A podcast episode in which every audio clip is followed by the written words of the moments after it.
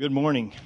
I thank the Lord for the great and wonderful hope of Jesus Christ, and and I'm so grateful for His salvation, the hope that He brings. And and uh, as I was coming here this morning, I just had this, you know, that line from the song, and they played it before we, the instrumental of it, the "Because He lives, I can face tomorrow," and that that those words are in my mind this morning. That I'm so grateful that tomorrow, today, and forever, I can, I can, I can face those days because He is with me, because He has saved me, because He has given me a true and living hope.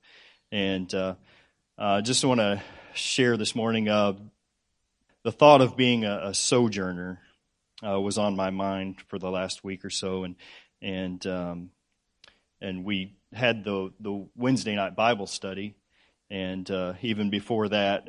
Uh, I was thinking about the so, the sojourner and uh, the person who is living in a land that is not his own, uh, that is not his home. And uh, I just want to just share some thoughts on that this morning. So, uh, so on Wednesday night we met together for Bible study, and one of the passages that was in the message was in First Peter, and it talked about sojourners.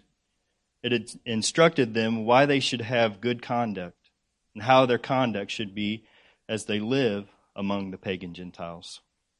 These people were actual living sojourners, dispersed by persecution and forced to live in a land was, that was not their own. But the Scriptures speak of all believers as sojourners in a land that is not their home. First Peter two, ten through twelve. Once you were not a people, but now you are God's people. Once you had not received mercy, but now you have received mercy. Beloved, I urge you as sojourners and exiles to abstain from the passions of the flesh, which war, which wage war against your soul. Keep your conduct among the Gentiles honorable, so that when they speak against you as evildoers, they may see your good deeds and glorify God on the day of visitation. And as I looked into this, the tendency of a sojourner, it might be to just give in for the sake of convenience and just conform themselves to the culture just to fit in and be accepted. The if you can if you can't beat them, join them mentality. God has not called us to this mindset, but urges us to endure suffering with good t- conduct in light of the great gift we have been given in Christ.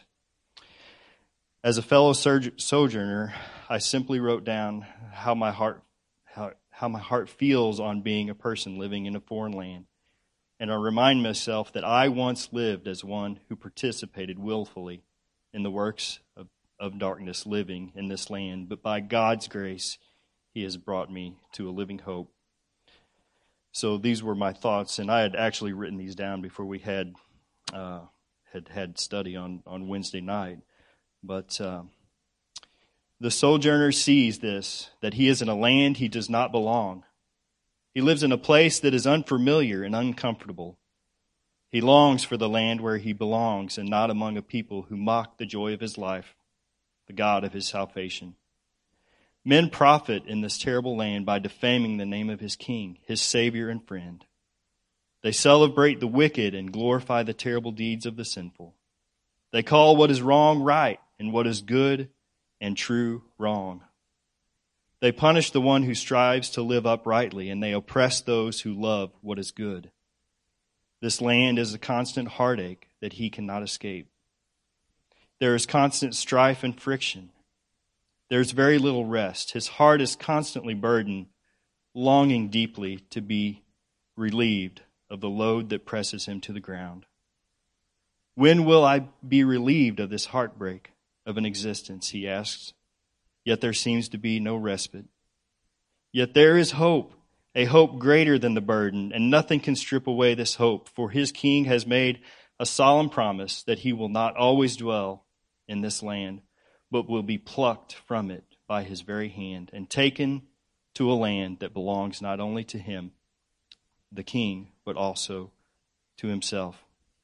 O hasten the day, my Lord, of rescue, and strengthen me, my God, to endure, to be useful in this place, that is not in my home.